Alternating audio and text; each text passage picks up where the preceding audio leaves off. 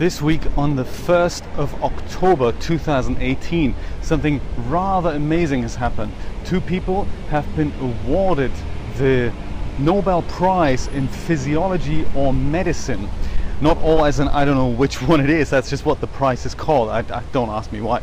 And uh, these two people were, of course, James Allison and Tasuku Honjo. And they were awarded this amazing acknowledgement for the fact that they have done early research into immunotherapy drugs. And of course, that's the drug because of which I am alive today. So thank you guys for having gone the extra mile and having continued with your research and congratulations so much for for being recognized for this achievement in your lifetime. I mean, James is 70, Tasuku Honjo-san is 76, and uh, it is just so amazing to get this acknowledgement, the, the highest acknowledgement that our society currently offers as in your lifetime, you know, rather than posthumously. So wonderful, wonderful news there for immunotherapy. I am so thrilled.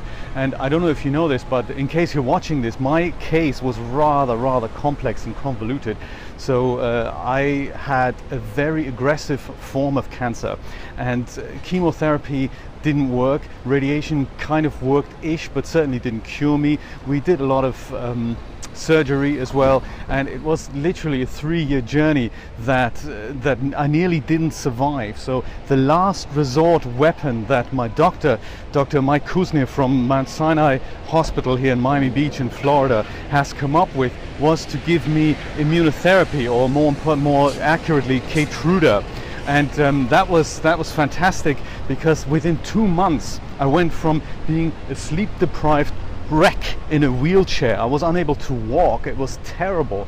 Um, to uh, being able to jump on my bike again and cycle. That was within two months. This is phenomenal. The way this drug has literally turned my life around, and uh, that was thanks to immunotherapy. And I couldn't be more thrilled with how this has turned out. Now, I know that immunotherapy isn't working for every patient just yet, but I have full confidence that in due time in, in the next few years this is going to be something that's being worked at currently some people are exhibiting extreme side effects but that didn't happen for me so the whole story was extremely long and convoluted. Uh, I've written a book about it, a 480 page book.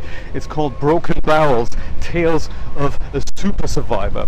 And you can read more about it, uh, about my whole journey in that book. Uh, one of the things about the, the reason why it's called that is because super survivors are people who have survived cancer with this new breed of drugs called immunotherapy. The term has been coined by the Wall Street Journal a few years ago, in which uh, journalist Ron Winslow, I believe, has described this and has interviewed many people who've had similar experiences to me, so miraculous recoveries. And uh, that's all thanks to you guys, James Allison and Tasuku Honjo-san. Thank you so much for your research. I hope you're going to continue it, and congratulations on that.